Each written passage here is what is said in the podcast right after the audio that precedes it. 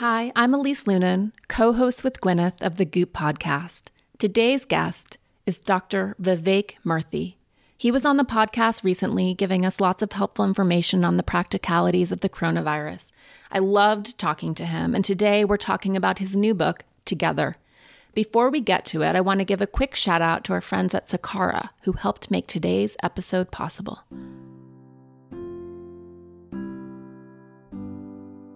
Our food editor, Caitlin, has been working hard to churn out cooking tips and tricks and recipes of all kinds to help us get through this quarantine. And a lot of us are getting to know our kitchens a little better. But there are always days or weeks where I don't feel the inspiration to cook or have the energy or the ingredients on hand. That's where Sakara comes in. Sakara Life is a wellness company that believes eating healthy can and should be enjoyable and they believe that nutritious food has the power to help keep us well. They offer an organic, plant based nutrition program, and they're still delivering their fresh, plant rich meals nationwide. Everything shows up at your door, ready to eat. Right now, Sakara is offering our listeners 20% off their first order when they go to sakara.com slash goop or enter code goop20 at checkout. That's S-A-K-A-R-A dot com slash goop to get 20% off your first order.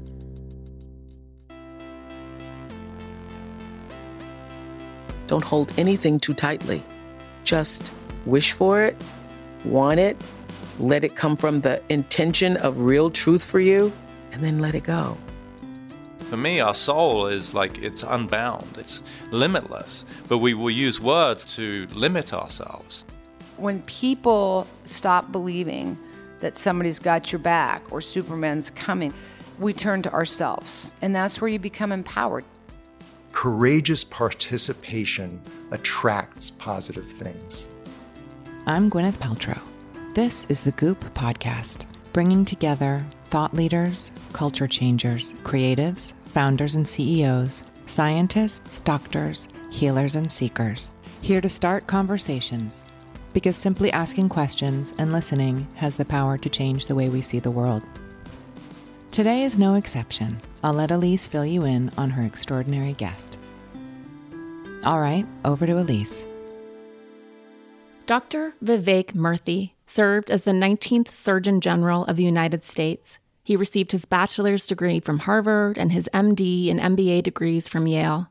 In his tenure, he worked with thousands of commissioned Corps officers to strengthen the Corps, protect the nation from Ebola and Zika, and to respond to the Flint water crisis, major hurricanes, and frequent healthcare shortages in rural communities. He is the author of a book called Together, which just came out. It's a beautiful book and it's based on his experience as the 19th Surgeon General of the United States as he talked to people across the country and found that one of the most pervasive and consistent themes was an epidemic of loneliness. Today, we talk about what that means in this COVID 19 world and what it could mean for us after. When you give somebody else the permission to just be themselves, when you listen deeply to them, without judgment, what you are doing is you're giving them the opportunity to be seen. And that can be an incredibly powerful experience and a highly effective antidote to loneliness. Let's get right to my chat with Dr. Vivek Murthy. Are you still in Miami or are you in DC? No, I'm still in Miami, so I'm I'm here okay. with my parents and my sister and my brother-in-law and my wife and our two kids and my grandmother.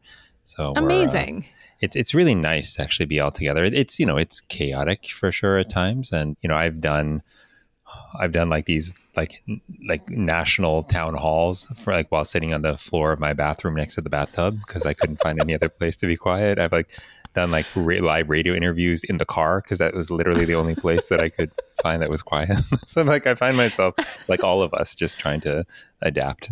So yeah, I think it's one of it's one silver lining is that aiming for perfection in anything is a silly is silly right now and we're all making do in very very human ways.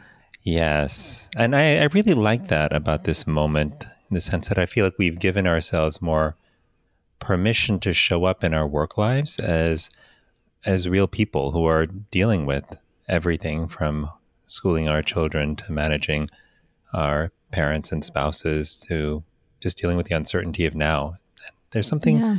there's something real about see, seeing people in with their kids running around in the background and seeing them in t-shirts uh, with their hair disheveled because that's just how all of us really are. Um, there's a realness that I like. I agree. And it also points to how untenable the way that we were all operating it was, both in the way that we had this idea that we could con- compartmentalize our lives so cleanly. And then, of course, all the fractures in society that are so clear now in terms of, you know, the systemic failures to keep us all safe, make sure that we have paid leave, paid family leave, et cetera. You know, I think we all, many of us knew it was there. It was just the busyness of life meant that we never attended to it. It was just sort of this thing that we knew we needed to deal with. And now quite clear how many how many systems we need to fix on the other side. That's absolutely true. Absolutely. Well, I loved your book and wow, I mean so prescient, right? That you would sort of be bookending this entire COVID 19 adventure, right? Both as working in the government until early in the Trump administration to now, you know, a book about essentially what we're all experiencing physically right now, but have been experiencing emotionally and mentally for a really long time this idea of profound loneliness and isolation. So, are you psychic? I'm most certainly not. When I wrote the book, I had no idea that we would be in the midst of a pandemic and that this pandemic would require us to, at such a global level, physically separate ourselves from each other. But what I was reacting to in writing the book was a, a deeper well of loneliness that has existed for a number of years in society and that during that time has been impacting people's health and their sense of well being and how they show up in the office and at school and for their families. And it was a largely silent phenomenon. But what I worry about now is that unless we do something differently, we stand to deepen the loneliness and separation that we're feeling. And I worry about us incurring a social recession that would be just as important and consequential as the economic recession that we're worried about. Mm-hmm. So, this idea obviously now people who are alone are more alone than ever. I wonder, and just sort of as an aside before we get into the the meat of your book, whether weirdly the fact that we're all in this position and that there's no longer like I guess it would be called FOMO, you know, some version of FOMO or this idea of like I'm alone but everyone else is together. Now that that's been abolished, I guess do you think that this is as devastating for the people who are already gripped with loneliness or do you think that weirdly it has leveled the playing field? Does that make sense? It does. It does. And uh, at least I think what you're pointing to is a really interesting and powerful double edged sword, if you will, about this pandemic, which is that on the one hand, it does have the uh, potential to separate us more and to exacerbate loneliness, such that if you're somebody who was struggling before with loneliness and you find yourself now confined to your house or your apartment alone and unable to go see people, this could make for a more difficult circumstance. But on the other hand, I actually think that there is an extraordinary opportunity for us because we are in the same storm. We may be in different boats that have different capacities to handle it, but we're going through a common experience right now that is very unusual. Most of the time, what happens in life is if we're going through a hard time, we look around us and we think, oh, well, everyone else seems to be doing well and they're somehow coping. And if I look at their mm-hmm. social media feeds, they seem to be having a great time, but I'm the only one who's struggling. And that makes it harder to open up and to talk. But this is one of those moments where we can rest assured that the vast, vast majority of people are, in fact, struggling to make sense of the turmoil, turmoil around them. And whether that's trying to figure out how to homeschool their kids, whether that's feeling more lonely and isolated than they usually are, whether that's trying to figure out why it is that they're so distracted and fatigued all the time and not recognizing that it's the stress that they're under, that mm. all of us are under, that just manifests in different ways. So I do think that the common experience creates an opportunity for us to reach out and to connect with each other, to actually be more understanding of each other, and to see each other as whole people having a human experience, as opposed to how we normally see each other, which is through the narrow lens of our work relationship or you know our specific social context. Yeah, I love your definition of of loneliness too, where you talk about it as being so distinct, related but distinct from isolation. And you write, Loneliness is the subjective feeling that you're lacking the social connections you need. It can feel like being stranded, abandoned, or cut off from the people with whom you belong, even if you're surrounded by other people. What's missing when you're lonely is a feeling of closeness, trust, and affection of genuine friends, loved ones, and community. And that's so relatable, right? Because, you know, I think that when I think of some relationships that I had in my 20s before I got married, et cetera, like those those relationships made me feel more profoundly lonely, even though I was theoretically with someone, than being by myself. Like it is, it is such a. I almost feel like the I feeling of loneliness is exacerbated sometimes by theoretically being in community when you don't feel seen and you don't feel validated. And it's such an important distinction because I think that sometimes people are like, how how could I possibly feel lonely? I'm eh, you know, and, and you talk about this a bunch in the book. Like I'm in a freshman class with thousands of other people. I'm sitting here with hundreds of people. How I'm not alone, right? Yeah, Elise, this is such an important point that you're raising because we think about loneliness as a stereotype of the person sitting alone in a corner at a party. But loneliness doesn't usually look like that. This is one of the reasons why it's so invisible to us is that loneliness can manifest as irritability and anger. It can look like depression and withdrawal. It can look like anxiety.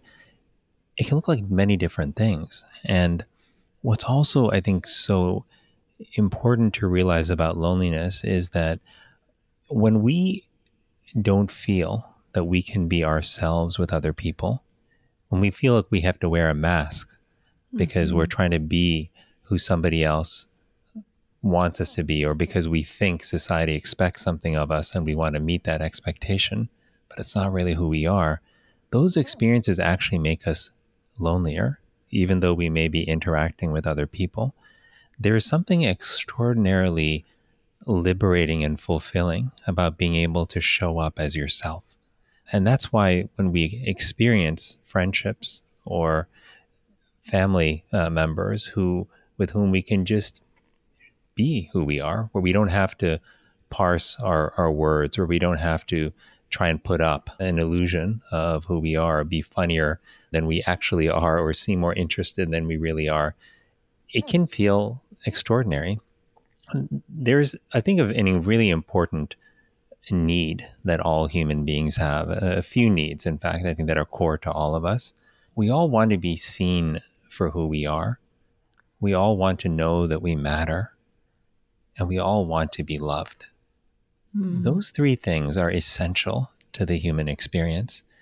And when you give somebody else the permission to just be themselves, when you listen deeply to them without judgment, what you are doing is you're giving them the opportunity to be seen. And that can be an incredibly powerful experience and a highly effective antidote to loneliness. Mm. And it doesn't require it, it has nothing to do with the number in community too. You know, I think growing up in Montana in the woods, it's funny, I'm very introverted. My brother's very extroverted. He mm. would have said probably that our childhood was lonely. I would never felt lonely because we had horses and books, and I don't I don't need a lot of people, but I do I need exactly what you said to feel like myself and to be seen in a way that resonates with who I perceive myself to be and not as someone else. And I think too, you know, the part when you talked at length what's her name Claudia I can't remember the college freshman who set up those dinners Oh, Serena Bian. Yes. Serena. was I loved that because I found college very, very lonely. And it sounds like I'm not alone, like staggering numbers of people find it lonely. And I felt like it was that way primarily because it's such a period of, or it seemed that way for my peers, such a period of sort of a redefinition that a lot of people had left high school and maybe high school had been bad or hard, and that they were redefining themselves and there was so much posturing and positioning that I like I couldn't ground in it. I couldn't figure out who people were and or who my people were. And as she mentioned, it's like so much surface conversation, which I don't do well in. And it was really hard. That was the time in my life when I was probably most depressed. So it was really n- nice to see that that see that reflected in your book and also that it's so profoundly universal like staggeringly universal. Do you think that that's an essential life? Do you think that we're supposed to have those moments of definition and that we're supposed to have those mo- moments of feeling separate? Or is it a totally useless exercise? Like, what do you, is that what helps us form who we are? Or should we never feel that way? It's a good question. I, I find it helpful to think of this analogous to to hunger or thirst. We as human beings want to remain nourished with enough food. We want to have enough water in our system so we're not dehydrated. But that doesn't mean that we should never feel hunger or thirst. When we mm-hmm. feel hunger or thirst, it's just a natural signal that alerts us that we're starting to drift slowly off course. And it's an, a request from our body to, to respond with food or water that will bring us back into equilibrium. And similarly, loneliness in and of itself is a natural signal that we will all experience during our lifetimes. And it's a signal that something we are, that something that we need for survival, which is human relationships, is missing.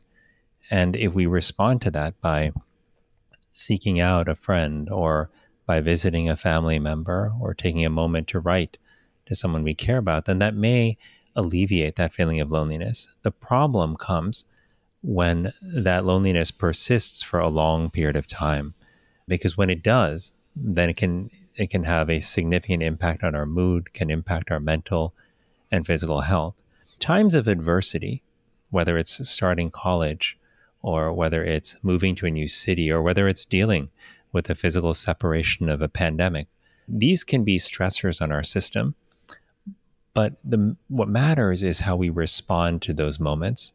If we respond in the right way, we can actually use those moments to deepen, in fact, our connection to ourselves and to others.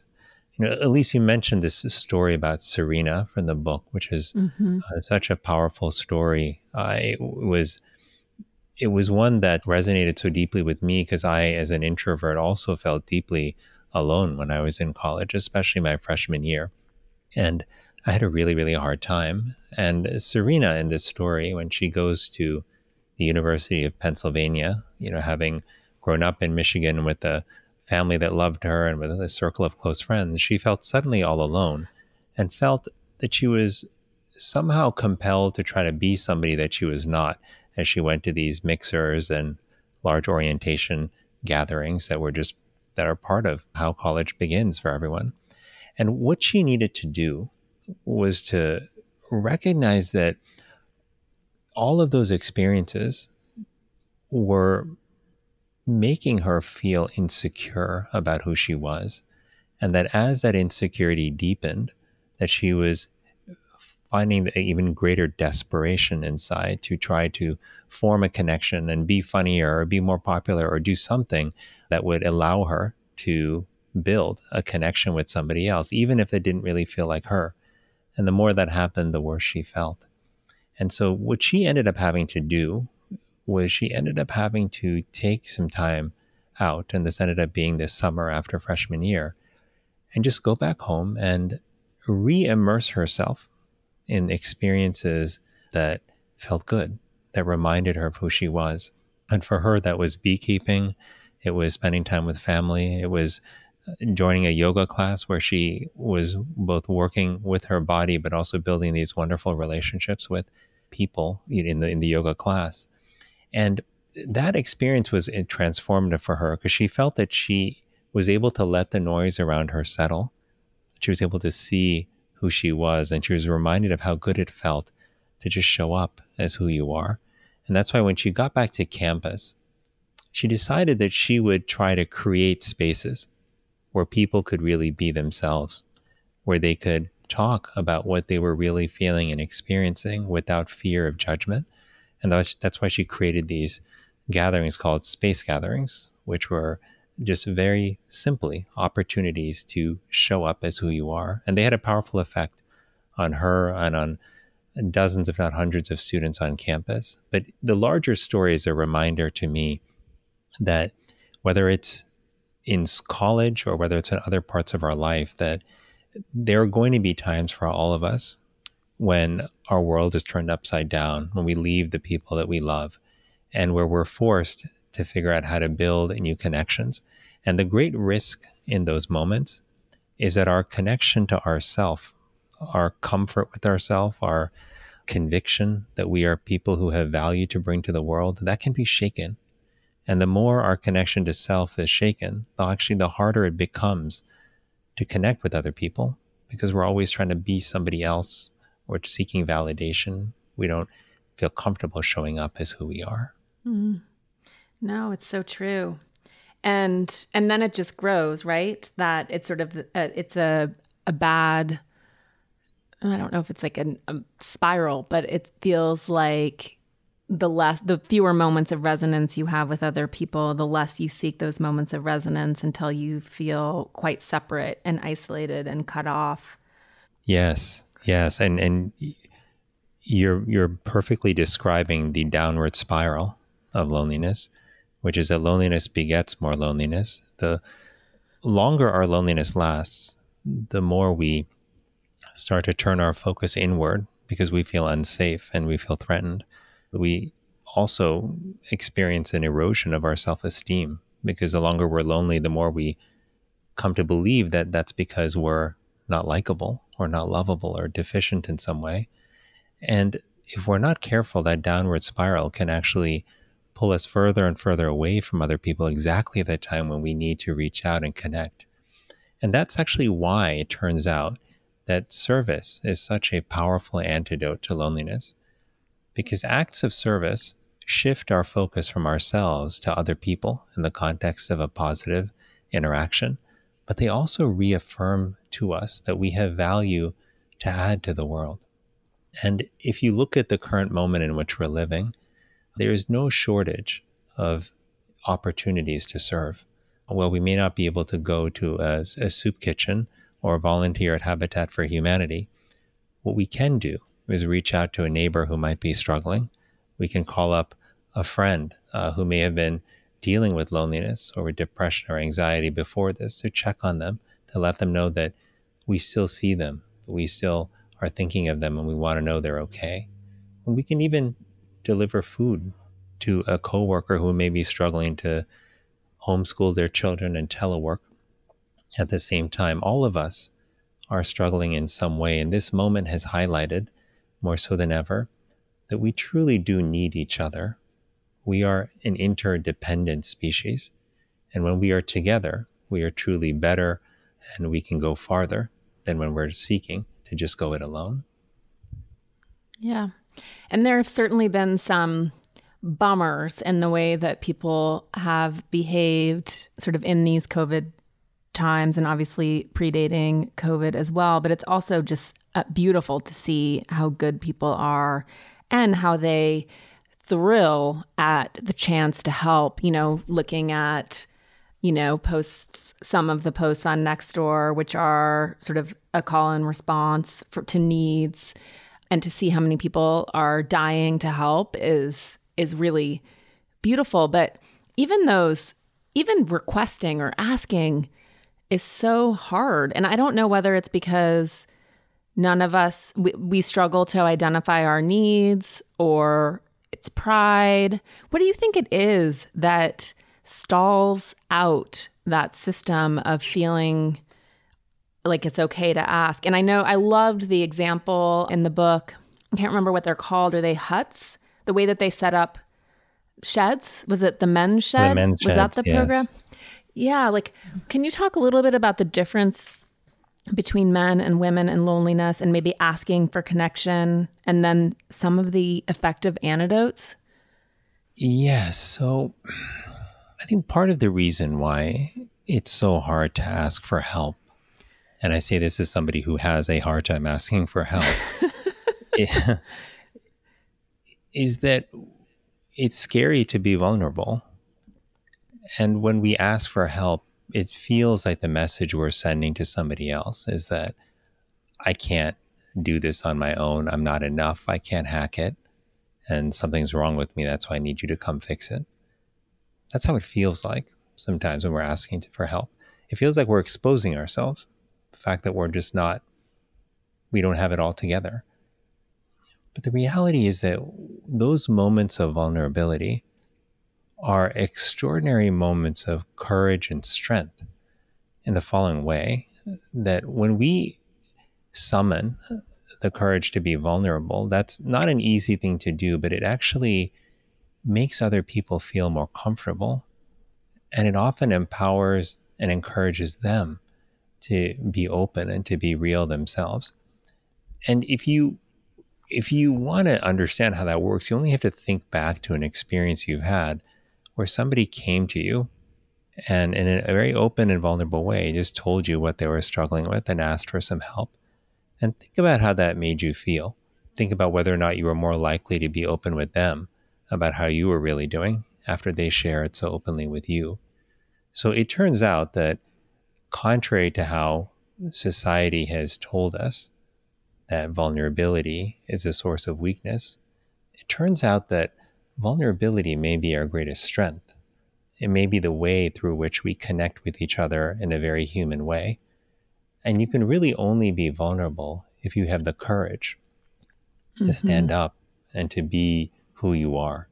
So I always admire when people step up to do that, whether it's in small private moments or in the public sphere, because that vulnerability is one of the clearest windows we have into our humanity.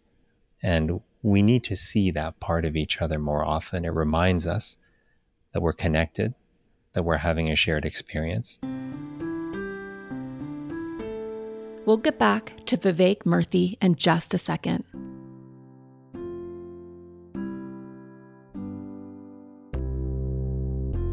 Since I've been cooped up at home, I've been on a bit of a food swing.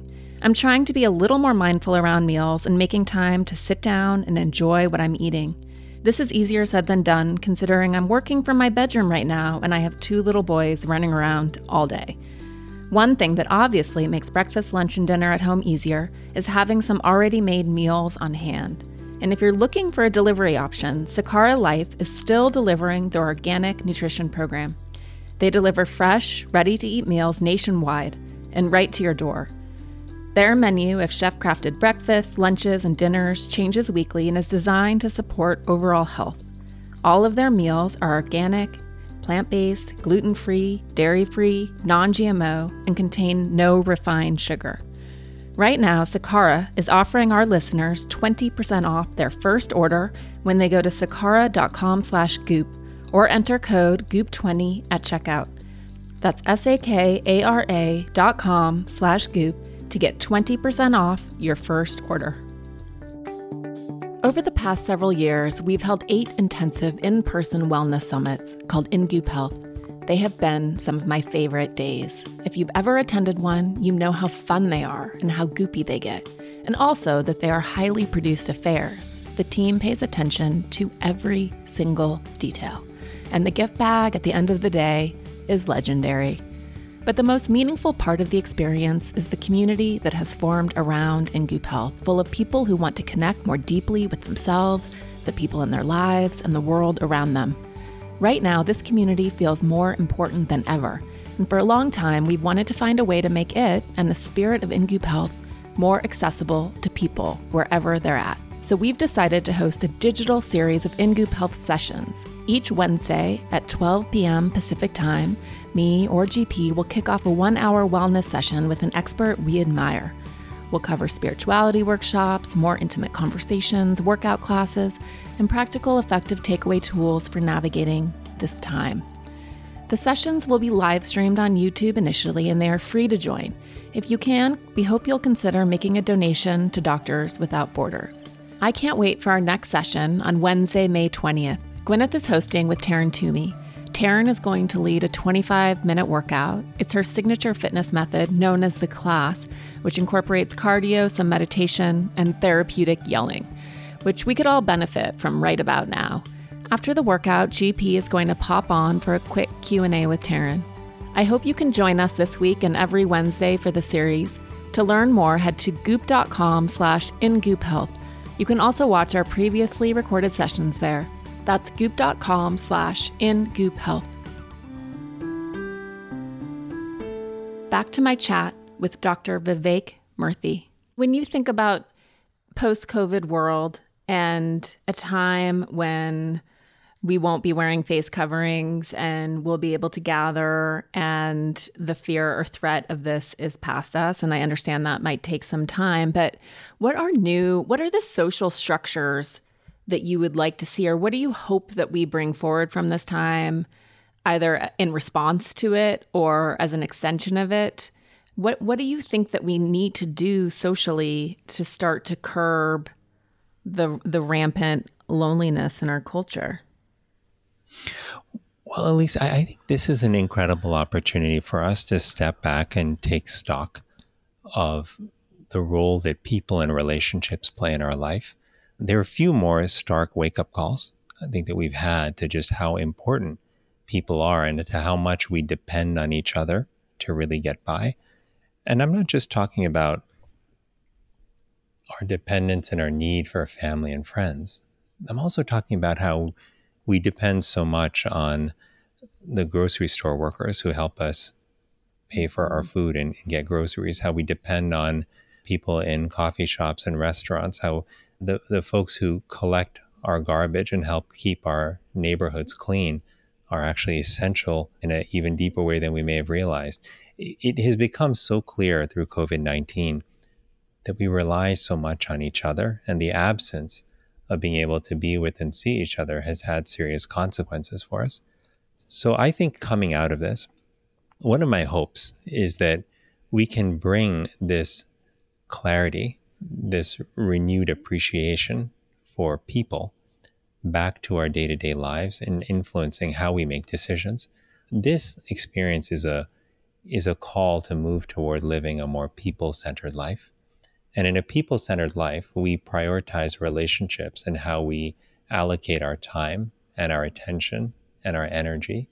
It means that when we think about how we define success, that we recognize that success is not just our ability to acquire wealth, power, and reputation, which are the modern day versions of success, but we recognize that success and ultimately our worth as people stems from something much more intrinsic, which is our ability to give and receive love. That's mm what makes us human. That's something that we're all born with. And the way we give and receive love is most clearly done through relationships. That's why relationships are so powerful and important.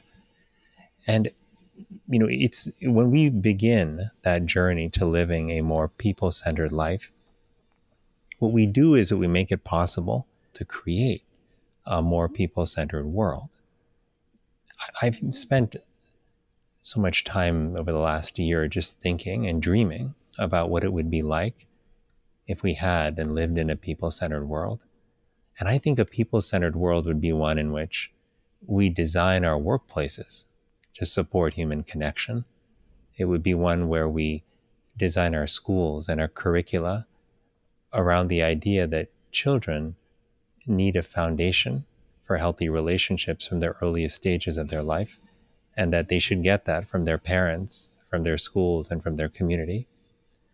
You know, people centered society is also one where we recognize just how deeply intertwined our relationships are with our politics and our public dialogue.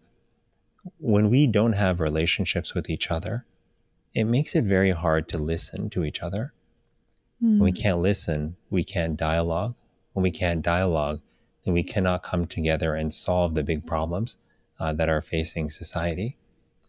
And that is part of the conundrum that we find ourselves in as political polarization deepens in the United States and around the world. It's hard to escape the conclusion that part of that is happening because we have allowed our relationships and connections with each other to dwindle and to diminish over time. This moment is an opportunity for us to build the equivalent of a Marshall Plan for our country and the world. A Marshall Plan where we rebuild our health infrastructure, recognizing that we need to serve and care for all people. It's one where we realize that from an economic standpoint, that we need to create structures in our country that serve everyone. But it's perhaps most importantly a time where we need a Marshall Plan when it comes to our culture and our own beliefs. Because shifting toward a people centered society is fundamentally about one credo, sort of the central credo of this book, which I would sum up in three words, and that is put people first. Mm. A society that puts people first looks very different than a society that seeks to maximize economic return or one that seeks to maximize the acquisition of power. It's not that wealth and power and fame are bad in and of themselves. Pursuing those are absolutely fine. The question is where do people fall in relation to those pursuits on our priority list? And I think if we're honest with ourselves, many of us, myself included, would say that in our lives we have somehow allowed a gap to develop between our stated priorities, which are often people, and our lived priorities, which are often work. Mm-hmm. And this to me is a wake up call to put people first, to build a life and a society that reflect those deeper values. And if we do that, then I believe that we can emerge from this pandemic more deeply connected, more resilient, healthier, and more fulfilled than before the pandemic began. Yeah, and I mean I think that we see that that desire, that belief, right? That it's really hard to put a price on a human life and that economic suffering is better, more palatable, more manageable than letting you know, tens of thousands, hundreds of thousands, potentially millions of people die unnecessarily. I mean, that gives me a lot of faith. And so long as in the recovery, we are reprioritizing, again, reprioritizing people and making sure that our mo- most vulnerable are cared for. And I think that's what, that's where I struggle. And in this moment, I don't think I'm alone is not that I feel, not that there's much to do because it's again this massive systemic issue but how can we recalibrate and rebalance so that it is not because one thing that's obviously very clear in this crisis is that this is there are the haves and the have nots and that inequity is is very and I say this as a have, you know, it's, it's so, it's so un, unpalatable and unfair. And I can't imagine being on the other side of it. And, you know, I agree with what you said. It's like, it starts with service. And I would, I, I hope that versions of that emerge, you know, just thinking of that example in the beginning of the book, that's so beautiful. And it's like, you can feel your heart swell, but you you were talking about post 9 11 and all of the people stranded on lower Manhattan and they couldn't get people off. And so they put out a call to citizens with boats. And you write, the response was swift. Scores of boats pierced the dense cloud of dust and debris and ferried their frightened, suit covered passengers to safety. In nine hours, the 9 11 boat lift rescued nearly half a million people, becoming the largest boat rescue in the world's history even larger than the Dunkirk evacuation of World War II. Vincent Ardolino, the captain of the Amberjack, said his wife thought he was crazy for wanting to take his boat toward Manhattan that morning after the call, but he knew that he had to go. Never go through life saying you should saying you should have, he said later, reflecting on the decision. And I think about that. It's like, how stunning and beautiful. And like, I think we all are desperate for an opportunity to do something that meaningful. And, you know, how do we create those opportunities? Like, where is it small things? Because not many of us can go Dunkirk style and save people or pull body pull babies out of burning buildings but like how do we how do we create that in small mundane daily ways where we we feel the impact that we can have on on helping each other. Gosh, you know, you just hearing you read that that story from 9/11 every time I hear it it just it gets me choked up a bit because what that story shows us and what our response to disasters and emergency reveals to us is it shows us who we really are. That in our greatest moments of crisis, when their chips are down, that we show up for each other.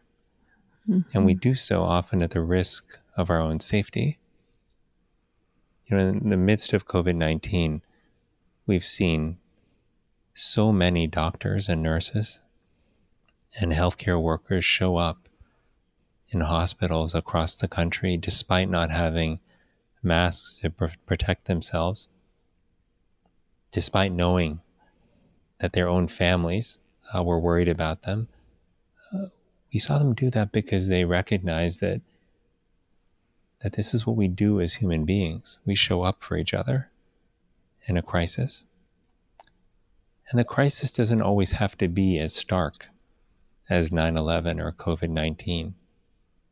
But there are countless ways that we can show up for each other in our day to day lives a comforting word when somebody is struggling, giving them the opportunity to just hear them out, giving them a chance to talk about what they're feeling, and providing a safe, judgment free space where they can do that. Remembering to call somebody a few days after they go through a hard time to check on them. These are all small but powerful acts of service these are ways that we reach out to each other and help each other heal. You know, what I think of when I recall these extraordinary examples of humanity in response in the midst of crises is I see people not trying to be somebody that they're not or striving for an ephemeral but unsustainable ideal. I see people demonstrating who they really are. I see them putting on display humanity at its best. The whole call for us to create and to live a people centered life, to rebuild our connections with each other. This is not a call to transform our lives into, into something that is unnatural. It's not a call for us to become someone that we're not. This is a call for us to return to who we were meant to be mm-hmm. which is people who have love to give, who are open to receiving love, who recognize that we may go fast alone, but we go farther together. That's who we were meant to be. And sometimes it takes a crisis to pull back the curtain and to reveal to us just how fully we may have drifted from those natural intrinsic ideals but that's the opportunity we have now is to take stock of our lives and to ask ourselves the question what kind of life do I want to live going forward? What role do people play in that life? How am I going to prioritize relationships, recognizing that they are the greatest source of healing that we have? That's the, the set of questions that we've got to ask ourselves. And I think that if we build the kind of people centered life I know we can, that we won't just create greater health and well being for ourselves, but we will build the foundations for the kind of world that our children truly deserve. Mm. I think about my three year old and my two year old, and you know, I love them so much. And I, am one of those overprotective parents who is trying to shield them from all kinds of things all the time. And my wife and my parents yell at me for being too too much of a helicopter parent, even at this age. but I, I know that as much as I want to protect them, that I can't protect them from everything. I know that when they go to school, they're going to depend on other kids to have a positive experience. They're going to depend on whether or not their teachers look out for them as they grow up, that whether strangers respond when they stumble and fall down and help them up, that's out of our hands. Mm-hmm. But that's why, as my wife Alice and I think about what we want to do in the world at this stage of our life, few things have become more important than trying to create the kind of world that would sustain and support and embrace all of our children. The kind of world where we really do recognize that love is an intrinsic strength we have and the source of our power. Uh, a kind of world that doesn't chide or look down on people for being vulnerable, but that recognizes that we are all engaged in a shared struggle. And it's a kind of world that recognizes we've got to be there for each other and help each other up. That's the kind of world that I want my children to not only inherit, but to contribute to, to help strengthen. Mm. And that's why, to me, this subject of social connection, of building a more connected world, is at the heart of what we need to do if we want to, to ensure that the world is healthier and more resilient than it is now. How, as someone who was sort of unceremoniously removed uh, during the Trump presidency and thinking about how totally polarized we've become, even around roles that are actually not very political, right? Like yours. How do we move past that? I thought it was, I'd never heard of this bias that you talk about the motive attribution asymmetry, which tells us that our beliefs are grounded in love while our opponents are based on hatred. How do we soften that? Like, how do we reframe the way that we come at each other? Because it seems like I'm certain during this time there there will be some softening, right? Yet we also see some ex- some extremism already emerging, and we're still in the middle of the crisis. So, how do you, as someone who has worked in the political world, but not theoretically politically like how do you how do you how do we all manage that? How do we get to a place of connection and conversation on a big huge scale? Does it start person by person? That's a great question elise. And what we're seeing play out on a national and global scale in terms of our polarization i think is made possible by the fact that on a much more granular level, at the grassroots level, that we have allowed our ties to weaken. And that's not just ties with family and friends, I'm talking about community ties, about how well we know our neighbors, about how committed we feel to our community, about how engaged we are in helping serve mm-hmm. those in need who live in our in our area. And because we don't understand each other as well, it becomes not only harder to dialogue, but easier to attribute bad motives and bad intentions to other people. That's what motive attribution asymmetry is all about. If you agree with me, then I think you're motivated by love and good intentions. If you disagree with me, then I think you're motivated by hatred. But there's an important caveat here, which is that motive attribution asymmetry is made possible most of all when we don't have relationships with others. Mm. If you think about the family members or friends you may have who have very different political views from you, you may be able to have conversations with them even though you disagree. If one of you was in a crisis, it's so likely the other person would show up because you care about each other. And you're able to have dialogue and to give the other person the benefit of the doubt because you have a relationship, because you understand that this person is more than their point of view, but they're a human being. with the same concerns as mine, some of the same fears and worries, some of the same hopes and aspirations. You see them as a human being, not as a point of view. And what's happened with technology is because many of our dialogues have moved online, we're having more conversations, or I should say more exchanges, because some of them I don't think even raise the level of conversation. But we're having more exchanges and interactions in the complete absence of relationship.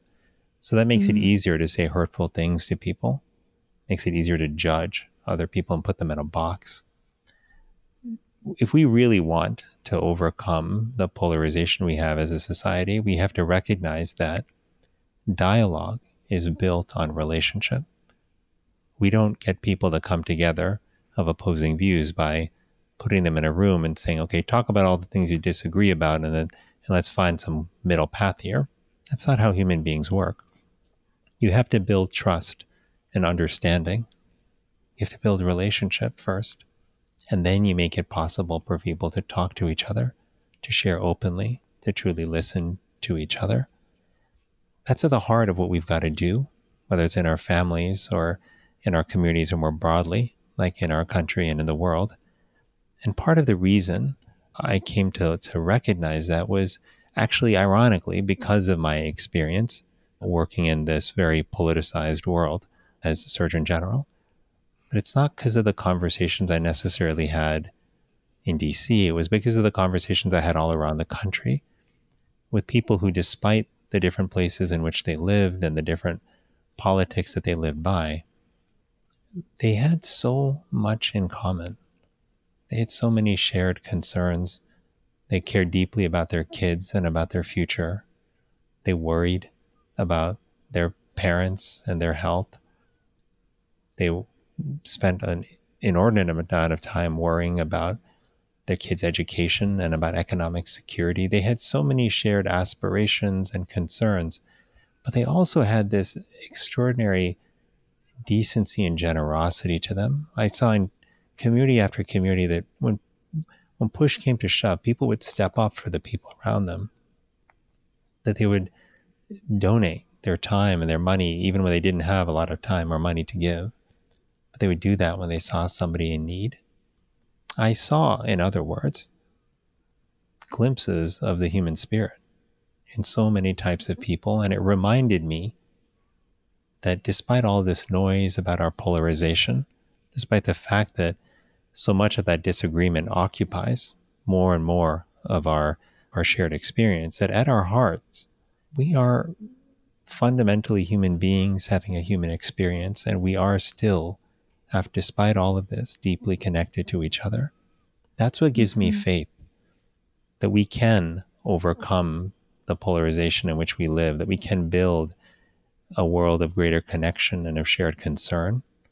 Because this is not just who we're meant to be, but it's who we often still are in those private moments that don't get covered in the headlines, but which are still the ways that we react and interact with each other with generosity, with kindness, with trust. Those are our instincts. They may be papered over and buried under cynicism and, and trauma and fear and worry. But that's still who we all want to be people who can exist with each other in these trusted, generous, kind mm-hmm. relationships. Yeah. It's like I think Bryan Stevenson had said something to the extent too of like it's hard to hate people close up and I think that we get so attached to these concepts, right?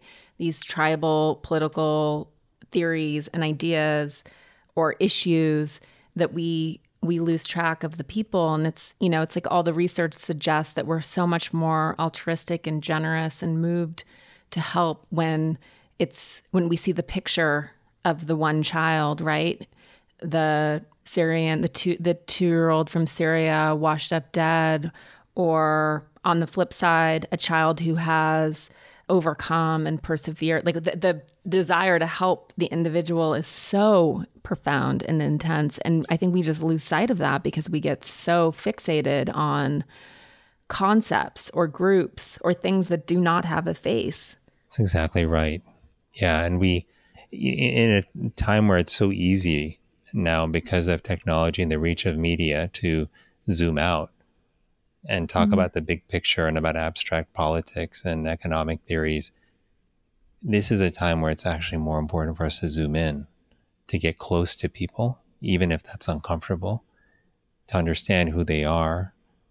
And what I find often is that, as awkward as it can feel sometimes to reach out to people and to ask how they're doing or to pause and say hello to a stranger in an elevator or to take a risk and be open with sharing with a friend, we almost inevitably feel better after those experiences. I have so many times not said hello to someone in an elevator because I worried it might be awkward or I'd be intruding into their space. And just about almost every time I have regretted not doing that. but there have also been times where I have reached out and said hello and there's never been a single moment where I did that that I thought, God, I wish I hadn't said hello to them. The risks in life that we regret most are the ones we don't take. And I'm not saying that we mm. should be indiscriminate with risk, especially when it comes to safety.